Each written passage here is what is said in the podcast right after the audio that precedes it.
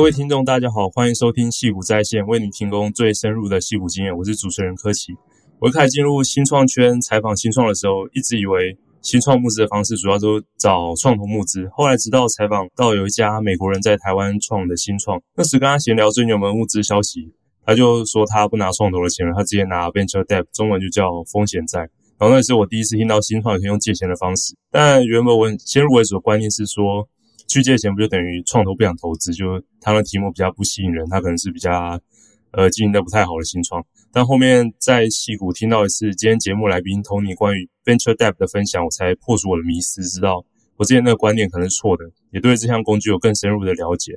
所以今天节目很高兴邀请到 Venture Debt 基金 K Two Venture Finance 的创办人 Tony Huang 来与我们聊聊什么是 Venture Debt，以及 Tony 其实投身风险投资圈和创业圈快三十年，这三十年来。Tony 的所见所闻和他是如何帮助台湾创业圈连接戏骨？欢迎 Tony。哎，谢谢柯奇，你好，谢谢呃你的邀请，高兴能够上你节目。好，我们想要先请 Tony 自我介绍一下自己的背景跟产业的经验。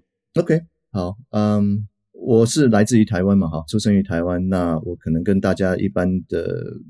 所认识的一般的传统都出国留学这样子，或者移民这样子的背景稍微不太一样。我在台湾就是读到小学毕业，我就出国了啊。基本上我们叫做小留学生，我还是算是真正的观光签证跳机的那种。所以十三岁呢，就可能因为台湾学习的不够努力，就被就被家人送到美国来了。那十三岁，那我求学当然就是都是在啊、呃、美国的这个西岸这边，一开始是在洛杉矶。那我大学毕业之后。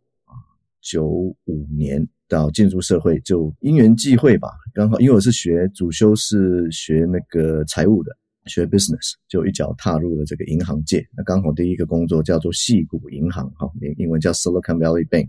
大家如果还有印象的话，在今年三月的时候，美国发生了一个蛮大的这个像是金融体系的一个一个地震啊。那 Silicon Valley Bank 成立了四十年，在美国的高科技产业扮演蛮重要的角色，因为很多原因呢，我们待会如果有时间可以继续聊。可是就是没有办法继续经营下去，那造成了整个新创界啊、创投界很大的一个震撼啊，大家都在了解说为什么。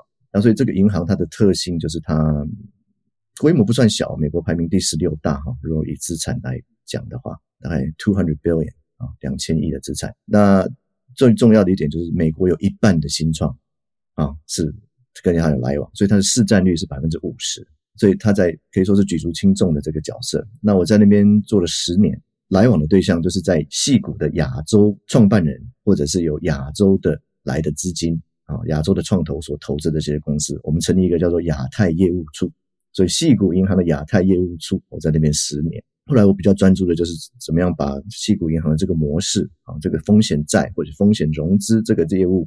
拓展到国外去，当然主要是还是在亚洲为主，所以我们后来在中国成立了一个跟中国上海浦发银行成立一个合资企业，那我们也投资了日本啊、韩国啊当地的一些，比方说孵化器啊，或者跟当地的银行有有合作计划，所以基本上我的职业生涯从细谷银行开始。那细谷银行因为它做的东西跟一般传统银行不太一样嘛，它专门服务高科技公司，所以它跟当然跟创投走得很近。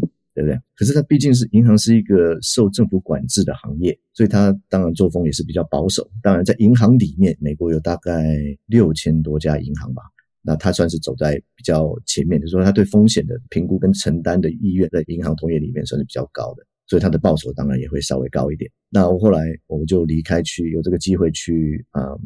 也是做同样的事情，就是我们说的风险融资，可是在一个银行体系以外，就等于把它想的就是像私募基金或者是创投基金一样，我们跟投资人，我们的有限合伙人募集资金，那我们拿他们钱去做融资，去融资给一些不是投资哦，不是股权投资，而是做借贷的方式融资给新创，就等于是做矽谷银行的事情，可是不是是在一个银行体系底下，而是在一个私募基金的体系底下这样子。那后来又跑又去换了跑道去做真正的创投。啊，台湾有一个亚洲的创投叫做中金合集团，嗯，在亚洲也算是有小有名气。我在那边大概有五年的时间，呃，也接触了不少台湾的新创。那后来就是因缘际会，我就有这个想法，自己成立一个基金，叫做风险融资基金，就是现在这个 K Two，就是把我过去三十年来的经验，从银行、从啊、呃、私募基金融资的私募基金，到真正的创投，那回过头来，整等于是三百六十度回过头来做一个，我觉得是截取这各三个产业最好的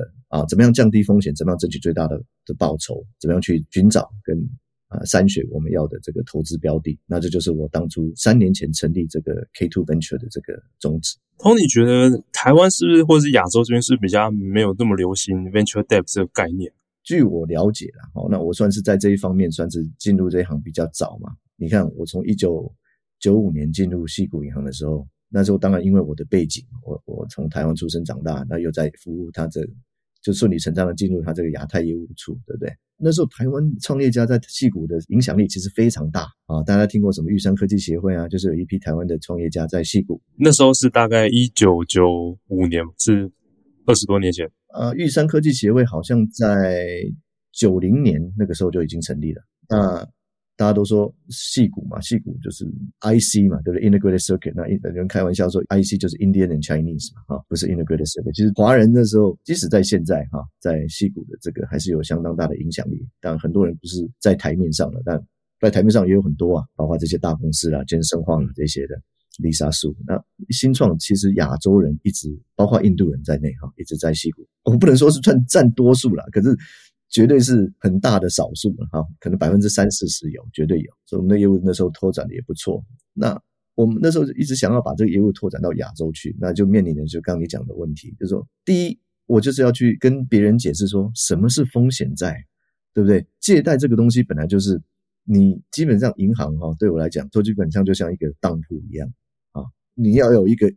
有形的资产，有价值的资产，比如说一个房子、一个厂房、一个土地、一个你的你的库存等等，可以变现的资产，然后抵押它才能够借给你嘛，不然的话你就是要有现金流嘛，对不对？那新创基本上没有这两个东西啊，那你怎么借钱给他？你怎么怎么确保你你的债不会变成呆账，对不对？那这个东西根本就是一个很矛盾的事情，对吧？在概念上来讲，所以很多人不了解说啊，什么是？Venture debt 什么是风险融资？基本到现在，我自己叫它叫风险融资啊，啊或者风险债，这个名称对大家来讲不是一个耳熟能详的一个一个名词嘛，啊啊 VC 大家都知道就是创投嘛，对不对？可是风险债其实这个东西跟风投哈，中国叫风投，台湾叫创投是相辅相成的，对，他们基本上是美国叫 flip side of the same coin，对不对？哈，一个硬币有两面嘛，哈，那这个规模当然是不太一样，在美国有我刚讲的六千多家银行嘛。那创投大概有一千八百多家，可是做我们这一行的，做风险融资，就是介于银行跟风险投资之间的这个灰色地带，我估计没有超过五十家了。那整个市场来讲，去年好了，美国整体的创投的金额，就总共投出去的金额是三千亿嘛，three hundred billion。今年可能少一点吧，嗯，两百五十个 billion 左右啊，两千五百亿。这所以是这个市场的规模。那风险融资。大概是十分之一，等于说去年大概是三百多亿，呃，thirty billion，那今年可能是两百五十亿，twenty five billion，基本上是这个这个概念。所以我们的钱哈，风险融资的钱，并不能够完全取代股权投资。这个其实也不难了解，新创一定是很大的风险嘛，对不对？那银行能够承担的风险有限，我们能够承担的风险也有限啊，比银行多，可是比创投少。为什么？因为我们占公司的股份并没有那么多嘛。我可以跟以现在的实力跟各位报告，就是说我过去两年半就做了十个案子啊，我现在的基金里面有十个案子，平均的利息百分之十三点五，这十家平均下来啊，这 weighted average 啊，以以金额来来算这个 weighted average 是十三点五，比银行高很多啊。美国现在银行一般嗯可能还不到十个 percent，除了这个以外，我还占公司的股份。这十家加起来平均有百分之二点五左右，我占公司的股，每一家公司的股份平均有大概百分之二点五，所以我的报酬来自于，当然本金要偿还，利息照收，对不对？那通常这个是三年到四年为期啊，啊，就是我给你一笔资金，那你可以去运用嘛，你可以去做 R&D 开发或者研发或者做行销，什么都可以，看你有什么用途，我们可以再搭配不同的做法。可是基本上我的 objective，我的目标跟创投是一样的，就是争取最高的报酬嘛。对不对？减少你的呆账或者减少你失败的这个比率，一般人可能不太了解。我觉得这个概念很重要，就是说美国那么多创投，大家都只基本上是报喜不报忧嘛。创投其实赔钱比较多，那多到哪怎么一个程度呢？有一个统计哈，哦，我都把它写在我的这个 business plan 里面，就是创投有百分之五十是还不了本钱的。你你说一个创投基金可能十年为期，对不对？那他一年收百分之二的管理费，那十年下来他已经扣掉了百分之二十的，就被他花掉了。他其实只有投资百分之八十的钱。对不对？然后一亿美金，他可能只有投了八十个 million，对，八千万。可是他要还回一千万，这个 one hundred million 一亿的钱给他的投资人，对不对？那有一半的创投做不到这件事情。另外百分之四十呢，大概平均还本或者再赚一倍左右，啊，这是另外百分之四十。所以真正有赚超过两，把经济翻超过两倍的，不到百分之十。所以整个产业起来，对不对？过去三十年，美国整个创投产业的。平均报酬率大概就是百分之二十五，可是我觉得 is misleading，因为不是每一个人都做百分之二十五，能够做到百分之二十五的是极少数。在我的经验，我所听过的，有史以来整个基金翻赚最多的就是翻六十倍，那可能是小基金，那做早期的投资，那可能有一两个刚好中了，对不对？那把整个基金翻了六十倍，这是我有史以来听过唯一的。那我大概可能有听过大概有二十家左右的创投可以做到。把基金翻十倍，那大概只有十家左右可以把基金翻二十倍，然后这是有史以来了，包括那个整个整个泡沫这个 dot-com 的泡沫经济这些等等等等，金融海啸等等，有史以来最好的就是这样子。那可能这个产业平均下来就是二十五到三十 percent 左右年利率这个报酬率，可是能够真的赚到钱的其实只有那百分之十，等于是一千八百家创投里面的一百八十家而已。那银行当然是基本上不太能够亏本的嘛，对不对？银行自有资金不会超过百分之十啊！你要是呆账比率超过 百分之十，银行早就倒了，甚至还没有到那个阶段就被政府接收了嘛，对吧？就像矽谷银行这样子。当然，那矽谷的情况是例外了啊。那我们这个行业基本上就是，嗯，比如说用一个打棒球的比喻来讲好了，创投就是每一个球投来，你就想要打全垒打，都想要当这个修黑欧塔尼，中文叫大谷祥平，是吧？对不对？可是基本上。实际的 actual result，实际做出来的成绩是大部分的人都是三振出局啊。我们这个做法就是说，哎，一定有更好的做法。那我们就是以安打为主嘛。那不小心也会打打打出一个全垒打，等于是我们是用铃木一朗的这种做法。可是你们每一个客户都会占到股权吗？一定要，因为就像我讲的，我的 target，我的目标是当然越高越好。可是基本上在我们这一行，我的过去三十年。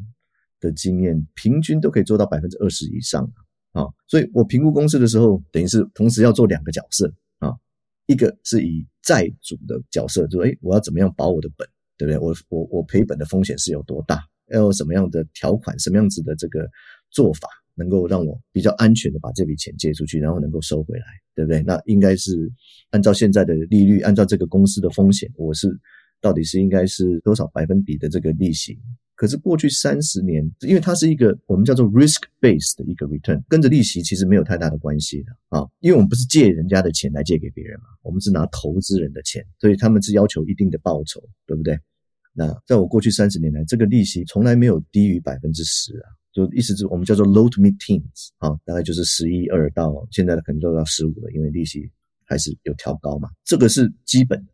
那这因人而异啦，有一些风险融资基金，他们对于这股权这一方面就看得比较不是那么重要。那有些人就看得比较重。那对我来讲是这个比重刚好是一半一半啊。如果说我今天收你百分之十五的利息，我希望从股票那边能够获得至少每一年平均百分之十五的这个获利。那这个时候就要去评估公司的这个前途嘛、前景嘛，对不对？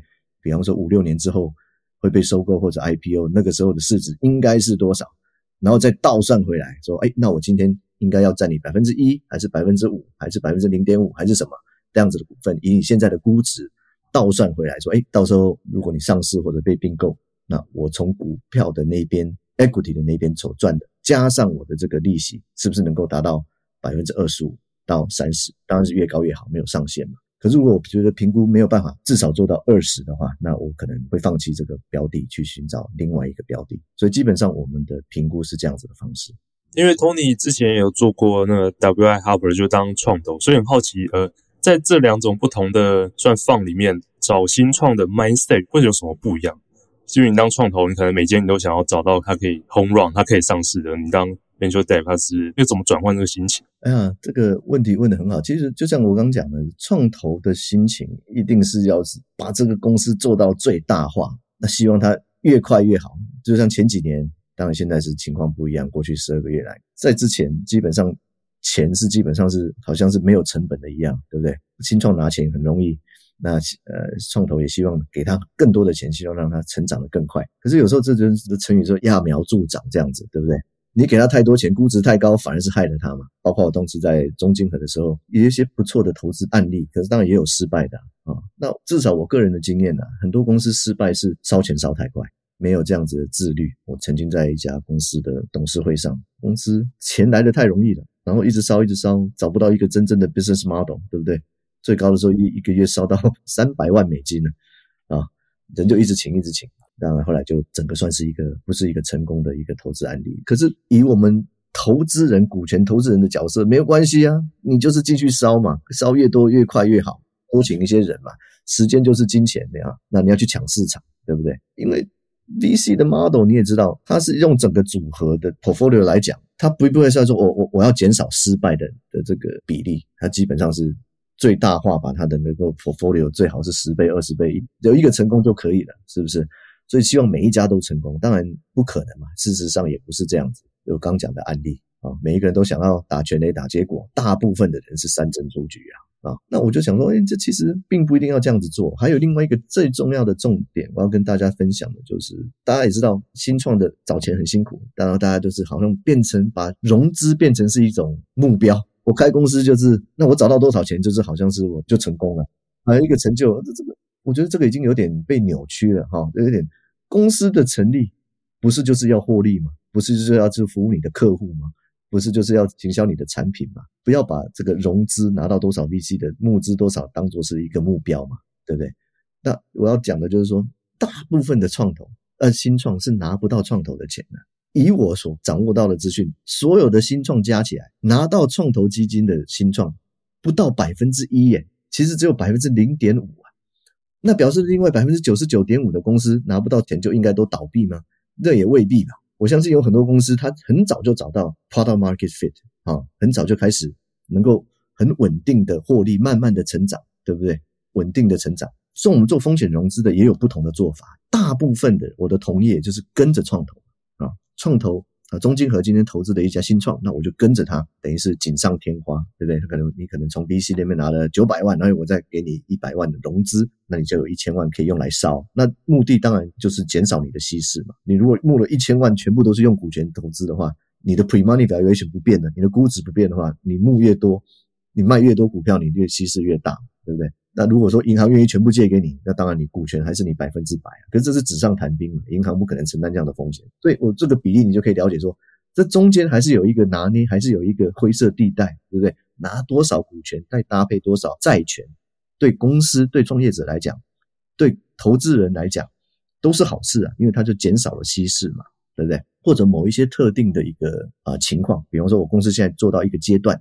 马上就是临门一脚，我可能产品快要出来，beta 快要出来了，我产品我的 R&D 快要成功了，我只要达到那个门槛，我的估值是不是又跳上一个大台阶，对不对？因为你也知道，公司的的估值的成长不是呈一个斜线这样一直持续成长的，它是一节一节的往上跳。你达到了一个 milestone，达到一个阶段，它就是往上跳一节。那如果说在这个时候就差那个临门一脚。那你这个时候去募集资金，再去融资一轮，那不是很亏吗？通常台湾会台湾会募个什么 Plus 轮，什么 A Plus 或什么 Extension，对不对啊？或者我我是你的现有投资人，我觉得公司不错，我当然希望加码啊。那这就是 mindset 的问题啊。我像亚洲人一般就说哦，我我不要借钱。很多创业家都引以为傲的事情就是哦，我我公司没有欠人家一毛钱。可是在美国刚好相反，印度人也相反。我最近跟一个同业在聊。他是负责新加坡的风险融资基金啊，他是负责这个风险融资基金的大中华区的业务啊啊，他有一半啊，公司有一半的业务是由他的印度同事在做，是在做印度的业务。哇，他发现中国这边的业务非常难推啊，相对的，印度那边很喜欢借钱啊，借越多越好，也愿意付，因为他们有这个概念，这个杠杆的概念，知道说我就算付你十三 percent、十五 percent 的利息，总比我卖掉我的这个。宝贵的股权啊，来的便宜，因为我的我对我公司有信心，我这个公司以后会是一个 unicorn，对不对？我现在便宜的卖我的股票，将来损失的是我。所以美国人大部分也是也是西方人，比较有这样子的概念。亚洲人啊，我们亚洲人、台湾人、华人、日本人、韩国人等等，比较对这个债权比较是先入为主的一个排斥的一个概念。这也是我多年来的一个体会，就是为什么这个业务在亚洲基本上不盛行，没有人听过，或者大家听一听就觉得啊没兴趣，我宁愿去找一个有名的创投来啊领头，那就我觉得这是一个很光荣的事情。所以我想要跟大家沟通的就是整个一个 mindset 的不同啊。好，你可以去多去想想说，哎，还有其他的融资方式啊，尤其是你的 business model 是 B to B 的这种我们所谓 SaaS，对不对？Software as a Service，大部分在美国 Enterprise SaaS 公司基本上不会拿创投的钱。因为我一直跟公司签约，跟我的客户签约一签签签两三年，对不对？以后这个 future revenue stream 绝对可以当一个抵押品，哈，我不知道怎么样去形容，可基本上可以拿来当融资啊。OK，那你就可以拿这笔钱，现在就可以再去继续扩张，继续再去 grow。当然，可能相对台湾的新创，我接触到的 to B 的 SaaS 比较少，还是 to C 的公司比较多啊。那 to C 的公司用这样的融资的方式也不是不可以，可是比较不是那么流行啊，因为风险会比较大一点。然后当然跟公司签的 B to B 的 contract SaaS 的 contract 会比较好嘛，retention rate 比较高嘛，所以这是几个特性。就很好奇，Tony 之前呃可能来亚洲，然后找客户介绍 venture debt 的时候，因为像我这边接触到创业家，他们就是可能很常每次聊天就说哇，我会去跟哪个创投募资，因为钱不够，他们真的是拼了命的在跟各个创投募资，因为他们通常募到。创投钱会赶快跟我们说，数位时代可以帮忙分享一下我们募到的创投的钱。那那时候你去跟创业家介绍这个概念的时候，他们会不会觉得说，我要钱，我还是要跟创投募资？因为这样我等于是我一个一个光荣，就是被创投认可。他们会不会还是不会想要拿这种债务的钱？嗯，对，其实我在亚洲的这些业务哈，并没有过去了哈。主要的目的并不是说要融资给这些公司啊，那当然也也有谈嘛，也有会碰到很多，当然人家哎，看看你有有没有兴趣。那这有两个困难，第一，你想想看，我们在矽谷银行市占率百分之五十，美国市场又那么大，国外的市场对他来讲是可有可无嘛，对不对？而且风险又比较高，如果万一发生了什么，没有必要去投资外面。对啊，我们还要跑到亚洲来去跟你去上法院，那都是何必呢？对不对？尤其你这些新这些创业家根本就听不懂或者也不想要，那我干嘛去 喝淌这个浑水呢？啊，所以第一份接触的真正接触到我觉得适合的案子本来就少，所以我们也不会去花太多的这个 effort 去想要去说服他说，哎，你应该拿 venture debt。因为我们主要还是以做 business development 开发业务，因为这边资金很多嘛，创投的资金，你看在矽谷有多少亚洲的创投的资金投在那里，对不对？经过放的放也好，或者直接投资也好，所以我们当初是因为这样的原因才会跑来亚洲，跑来台湾跟创投公会。那时候是一个社会新鲜人，刚毕业就一个人跑去台湾创投公会说，哎，自我介绍说，哎，我们来自矽谷，好像矽谷银行，我们这样一个商业模式。那渐渐的，台湾越来越多人了解啊，矽谷银行在做什么。也跟我们有一些合作的机会，也做了很多很多的生意啊。台湾的这些人，台湾的创业家在矽谷也是经过我们这样子的一个牵线。那后来就是变成说，哎，美国不是跟亚洲，尤其是中国嘛，哈，那大概两千零二到两千零四年那个时候很有兴趣，所以我们那时候变成说，哎，变成反向，我们把美国的客户拉到亚洲来啊，因为我们有很多现有的客户要。扩展他的生意到亚洲，那就经过西谷银行的这样搭着这个线，基本上有点半解一个一个，我们叫 concierge 啊，就是好像 hotel lobby 不是有一个帮你打点所有事情那样子。所以那时候美国有一个，我们在商业杂志上都有很多广告嘛，西谷银行那有一个免费电话 one eight hundred number 啊，你要是打那个电话，就是直接找到我啊。我的工作在那里有一大部分就是帮客户啊拓展，包括台湾也有啊，有些是要找他的 ODM 嘛，对不对？他要找 supplier，他要找他的供应商或者找资金，这也是我工作的一大部分，就是帮适合的新创经过我们筛选，跟亚洲的资金投资资金对接。我们也投做很多其他事情，包括全世界投了一千多家创投。我们拿自己银行的控股公司啊，哈，银行有一个金控，因为银行本身是不不允许投资的，做直接投资的，那我们就投了很多家创投。那经过我们投投资的创投，在产生很多跟投的业务，对不对？这个风险债、风险融资的业务，就算没有融资业务，他把钱放在我们这边，我们也是赚钱。银行也是要吸收存款，对不对？所以我的当初的业务是很多元化的。那也接触在台湾很久，所以我说扮演亚洲跟戏骨之间的桥梁这件事情，我已经做了将近三十年了。那时候有接到什么比较特别的大客户吗？因为上次听好像 Tony 之前有接过 Kleiner Perkins 的创办人之类的，有没有什么经验可以分享？嗯，对啊，这个东西都已经是二十年前了，也是不用说老好汉不提当年勇嘛。因为我们那时候毕竟是进入亚洲比较早，我第一生平第一次去中国是一九九六年，九六还九七。那时候你你说台湾没有人听过矽谷银行，中国更没有人听过矽谷银行是什么东西，对不对？那我们也是了解当建立当地的一些人脉啊、政府啊，对不对？他们那时候的创投产业也才刚起步嘛，那大部分很多都是国外去的，包括台湾的，所以我们那边有一个台湾帮的这样的创投，到今天都还保持联络，对不对？很多都已经回到台湾来了，或者已经退休了，因为我们进入这个市场早，那后来就。所以就变成说，哎，哦，我们好像是中国通一样哈，就是认识很多人嘛。你要去见联想，你要去见谁谁谁，我们都可以帮你打点。二零零四年，美国的一些算是顶尖的创投啊，我们就主办了一个团，我们自告奋勇说，来来来，我们带你们，你们对中国有兴趣，我们来办一个考察团。我们就带了二十五个，当时这些人都算已经很有名的了，比方说 Don Valentine，他是 Sequoia 红杉的创办人。前几年过世了，才知道台湾喜欢用是什么创投教父、创投大佬，人家这个才是真正的大佬。当初投资 Cisco 还在 Cisco 的那个这个董事会上，直到他前几年去世了。John Doerr 大家都知道嘛，那 c l i e n t Perkin 当初投资 Google 是他的经典之作。还有 Jim Breyer Excel，他就是第一个投资 Facebook 的创投。那 NEA 也算是很大嘛，这这都三四十年的老牌的，就是创办人。所以这样子的人，我们就是二十五个人，我们带他去中国考察了一趟。那后来很多人就经过我们的牵线进入了中国，在那边找到了合作伙伴，甚至经过一段中国的。辉煌时期，当然现在刚好是一百八十度转变嘛，几乎所有美国创投在中国有办公室、有合伙关系、有跟人家 JV 什么，都是要切割的。他们现在换到哪去了？这些创投如果没有中国之后，这就分开嘛，就像就像红杉一样，中国归中国，你去你去找你中国的 LP 的钱，对不对？那我我我美国找我美国 LP 的钱，就是各做各的。那偶尔当然还是会像说中国的会投到美国来嘛，如果政策允许的话，法规允许的话。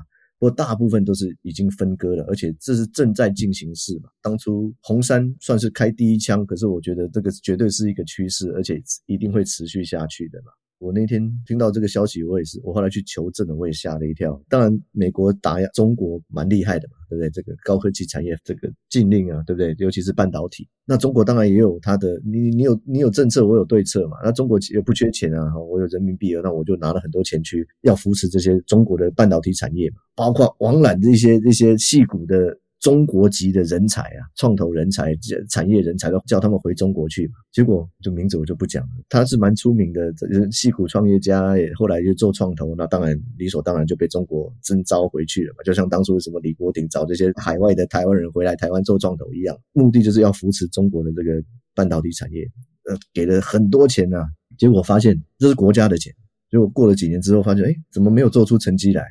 那个人直接被消失了，无预警的就消失了将近一年，就好像被关起来还是怎样？所以在中国还是有很大的这个风险。那很多现在美国在那边经商的，就是已经早就知道有这样子的风险，所以基本上能闪就闪。你说跑去哪里？就是回到美国来做美国的生意啊，或者跑到东南亚去啊，对不对？跑到欧洲去。至少我在矽谷观察的现在的情况是这样子。但当时那个 John Doerr 那些，或者是。当方人台那些人，他们除了对中国有兴趣之外，他们对台湾是有兴趣的吗？说不定要帮他们新创造 ODM，或是要了解这个 electronics manufacturing 的市场。很抱歉，很遗憾，一点兴趣都没有。因为他都在中国，哇，中国一头热，我就借那个机会就跟他们解释说，中国会有今天，都是因为台商的投资嘛。当然，最近我已经没有 follow 了，可是 very long time 都是排名第一的嘛，对不对？从外国投资中国资金最多的就是台湾的，那有些是经过香港。对不对？这是因为台湾的关系，我到现在都还记得。John Doerr 还直接呛我，我说：“Why does Taiwan matter？为什么我要讨论台湾？”这我我那时候很受伤，我回去还找了一个 article，那个 article 就叫 “Why Taiwan matter”，讲说台湾在产业国际上 PC 啦、IC 省产业的这个重要性。我把那个 article forward 给他，说：“This is why Taiwan matter。”然后后来也不理我。你呢？对美国 VC 还是有那种老大的心态，对不对？我们是美国戏谷，这里是等于是宇宙的中心呢。台湾老实讲，对他们来讲，那个时候了，现在当然又不一样了，因为半导体的重要性、台积电的重要性、NVIDIA，没有人的敢说台湾不重要。可是新创这一块，其实真的是台湾的新创的能见度，在国际上还是比较缺乏了啊。就在戏谷，基本上还是那这有很多原因，我们可以探讨，包括这那个人才的断层嘛，对不对？讲新生代啦，就是像你们这些比较年轻的一辈，都比较是没有出国啊。我来美国是一九八二年，OK。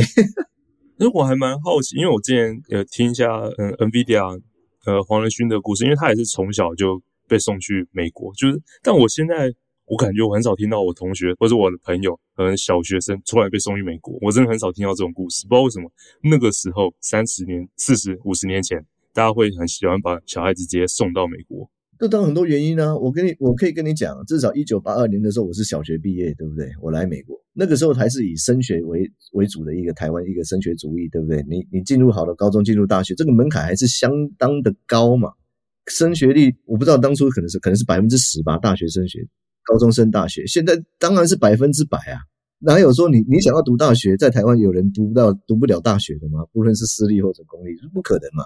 可是那个时候不一样，我就出国了。我觉得有两个，像黄仁勋的很优秀的人，都出出去国外深造，或者是像我那种不会读书的被送到国外去，也有嘛，各种各样都有。可是我当初我们小留学生，我七年级在这边读初一，我学校里面有三十几个台湾十三岁的小男生，跟我一样，家长不在身边的，我们都是被放在国外的一个人。这种情况比较少，就是因为台湾毕竟经济不错啊，大家环境也很好，很富裕啊，对不对？台湾生活很很舒服啊。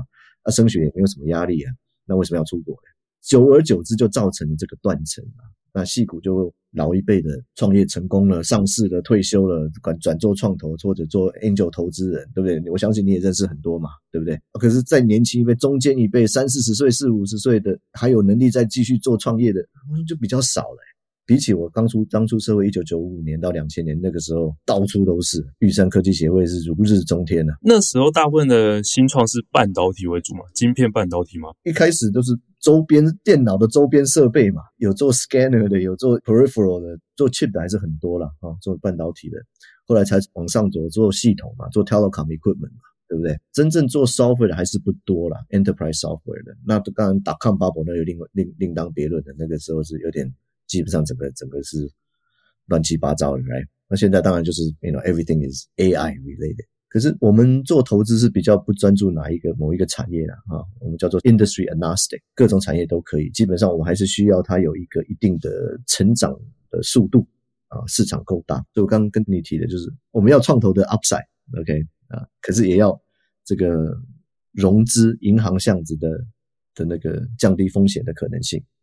所以介于这中间，我会做这个行业，就是因为我觉得它是一个双赢的一个一个局面嘛，然后甚至三赢的局面。因为我们跟投资人的关系，我们不是竞争对手。我的案子来源来自于创投啊，我今天投了这家公司，我希望借力使力，对不对？我占大股，你占小股，没问题啊。我们投同样的钱，你只拿一点点股份，OK 啊。就算你的顺位排在我前面也 OK 嘛，对不对？所以创投会给我们案源。那对公司来讲，我刚刚提的就是减少它的稀释嘛，啊，给他买更多的时间，让它的 cash runway 更长，可以达到下一个 milestone，然后再去募资。你用更高的估值来募资，也是相对的减少你的稀释嘛，对不对？那对我的投资人来讲，我们也是能够达到一个更稳定、更好的报酬。我觉得甚至比真正的股权投资 VC 的模式还要更好。对 OP 来说更好。对啊，就是说风险低，然后报酬一样或者更好。对不对？就是我刚刚讲的，百分之九十的创投还不到本钱。那如果你是这个创投的 LP 的话，那也不是很倒霉嘛？啊，那你幸运运气不错，投到那百分之十，那你是可以赚很多啊。我刚刚讲，有些人把整个基金翻六十倍，你你的基金，你的 LP 就拿了六十倍回来，那个是有史以来最高的。我觉得很难再 repeat，基本上是万中选一啊。你哪有那么好的运气，刚好敲到那个？对不对？所以，Tony，因为在这个圈子三十年，能观察说，这三十年来台湾的创业圈在戏谷有什么不一样的变化吗？除了就是你感觉到，呃，去戏谷的留学生可能没有像以前这么多之外，嗯，民间也有一些力量嘛，政府也有一些政策嘛，对不对？哈、哦，什么亚洲戏谷啦，大家那美国这边有一些资源呢，包括当地的像玉山科技协会、台美产业什么呃协会，很多。人也都是有这个意愿，要能够提供资源、资金跟经验来扶持。可是不知道为什么，我就觉得说，这 idea 都有，都不错。可是真正落实的力道啊，好像没有真正的落实下去啊。啊，我感觉就是说，可能政策方面你也知道，改朝换代就有不同的嘛，对不对？像以前管中明他在当那个国发会主委的时候，他就有一个计划，对不对？那下台了，诶，那这个计划就没了。换人呢就有不同的计划，因为每一个人都都有他的 KPI 嘛，对不对？那你达到了就 OK 了。所以这个是有结构性上的问题啊。你怎么样做一个能够持续下去，而且有不是虎头鼠尾，而是有力道，要持续的一样大的力道，这样子一直做下去。这我还没有找到什么样子的。Tony 有觉得哪个国家做的比较好吗？有啊，但为什么他们可以这样做到？这个就是政府的关系。你看，每个国家在这边都有大使馆啊，在旧金山的伦伦敦大使馆里面，负责招商的那个部门有两百多人。哇，两百多人，两百多人，光是负责招商啊。OK。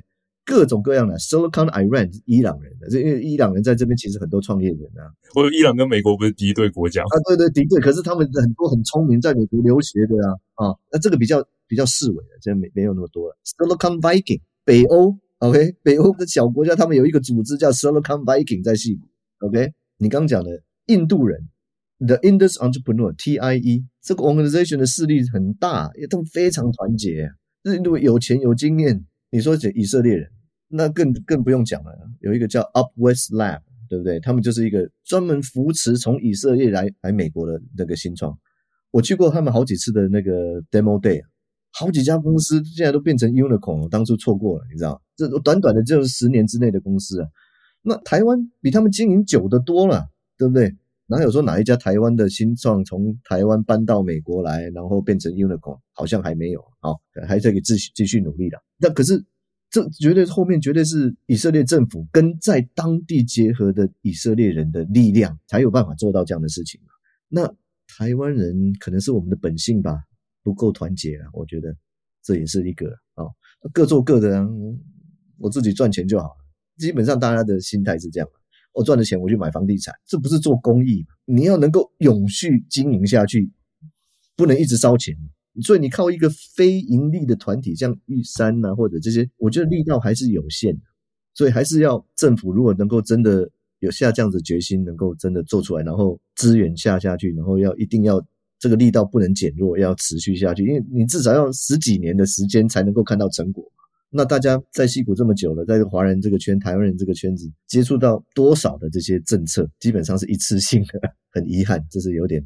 美中不足的地方了，那可是基于使命感，至于我们都是来自于台湾，我们还是想要去帮忙。好，我再讲一个案例哈，你知道美国那个 Forbes Magazine 不是每一年五月的时候都出一个 Midas List 吗？美国前一百个创投家按照绩效来比嘛，谁赚最多钱？每一年这前十名大概就是那几个人，都没有太大的变数。可是这个 list 里面，我算一算呢，至少有十几个台湾人。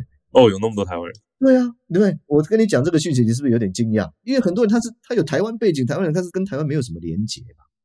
那我们今天如果是一个台湾政府，其实有心去做这个连结的事情，我是不是要应该去主动去找他，去希望说，哎，借用你的经验、你的能力，大家怎么样去结合这一块？这个东西说起来简单，做起来真的是不容易啊。啊因为 Tony 以前也是那种小留学生，然后可能跟台湾就因为很小就属于美国，所以跟台湾很没有关联。然后我会看到你之前有参加过，应该是是玉山学办的亚洲之旅嘛，会因为那种旅程而跟台湾产生连接吗？还是以你的角度，你觉得当时台湾做什么事会让你对台湾产生连接？对啊，像早期哈，台湾这个青辅会啊。他一直都有赞助一个美国这边的 A B C 的小孩子，叫做 Love Boat 啊，就是在这建坛那边不是有一个什么活动中心吗？每一年这都给那种高中生，基本上是高中生呐，就是到在美国出生的那个 A B C 华人子弟，当他们回台湾去了解当地的民情、跟风俗、跟跟产业。那玉山科技协会第一届办这个事情是九五年，那是给 Young Professional 已经开始出社会、刚出社会的有台湾背景或者台湾对有兴趣的一些 A B C 或者像我这样小留学生。跟台湾的产业已经脱节了嘛？我们离开台湾二三十年，对不对？那就带我们去参观什么新竹科学园区啊，那都是这些业界的大佬来来接待。不然的话，我们哪有机会去见施正荣，去见这些人？那个是对我们来讲很好的经验。那九五、九六、九七、九八，啊，办了连续办了十几年嘛。那这个十几年，大家都还因为那个经验蛮特别的，所以大家都维持蛮好的关系，都是等于是一辈子的好朋友。那很多很成功的创业家都在我们中中间。我觉得这后来没有办的就很可惜了嘛。啊后来甚至就有点变调了，就变成去往中国去了，不去台湾了。玉山办的这个村就直接跳过台湾，直接去中国，让我觉得蛮遗憾的啊！啊，就新加坡去中国，都就直接跳过台湾。那现在就已经好几年没有办了，因为这个真的是很花钱花时间的事情。可是我觉得像这样的东西，有啦，你说侨委会啦这些，他都有在做，可是老实讲，可能没有没有真正的落实啦。啊，就是真的是一个礼拜多两个礼拜，然后陆陆我们很多人都还每一年都回去啊，过了回去好几年哈，中间建立的友谊跟生意上的关系，跟台湾的连接，我觉得是有相当大的帮助。像这样子的 program，应该有我们数位时代亚洲之旅，对啊，太多优秀的人才，对他们来讲，他每天在做他的事情，跟台湾无关嘛，对不对？至少哎，来来来，我们请你来台湾了解台湾的新创的环境。哎，说不定就像其实那个创业什么金卡那个，应该是有它的效应在的。可是也不完全是这样子嘛，因为据我了解，其实那个 program 可能有一大部分，可能还不到一半，可是至少有三分之一啊。那些人本来就是台湾籍的人嘛，所以说跟你原本的用意可能有一点落差哦。哦，如果说你后来找的都是本来就是有一大部分都是本来就台湾籍的，对啊，那就是我刚刚所讲的 KPI 的这个这个问题。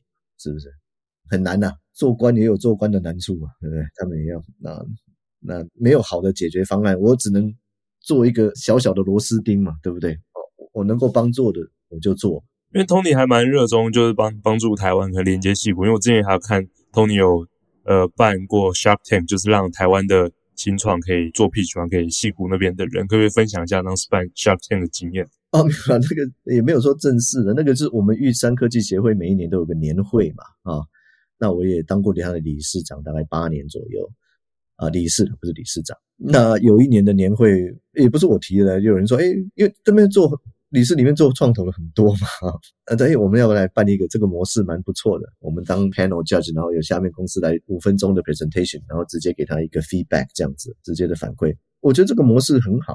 就是因为当初那个刚好被媒体有 pick up 这个，所以你可能是看到那个报道。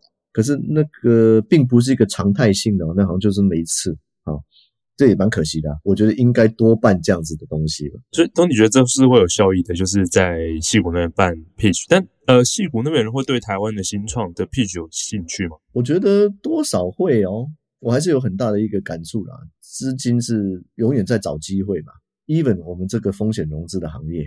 有美国的风险融资，也案子找到台湾去。因为我在新加坡、在欧洲都有一些同业啊，我们也也互相互相会通一些一些案源，所以欧洲都投到东南亚，东南亚投到非洲，美国投到欧洲、澳洲都有。我真的觉得说，这个资金已经是没有没有国际的界限。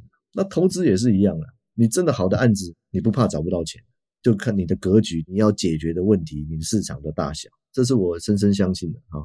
你有好的投资机会，大家愿绝对会愿意投的。那创业者的这个 pitch 的这个能力啊，也是经要经过一些磨练的。可能台湾已经有很多这些资源在教你怎么做，可是实际上去 pitch 还是不太一样。所以有这样实际的经验，台湾有很多政策啊，什么小苹果计划、科技部、什么经济部，有时候办一些，我，我记得还有一次 把我关在房间里面，就是马拉松式的，几乎是二十四小时的时间，这没有间断。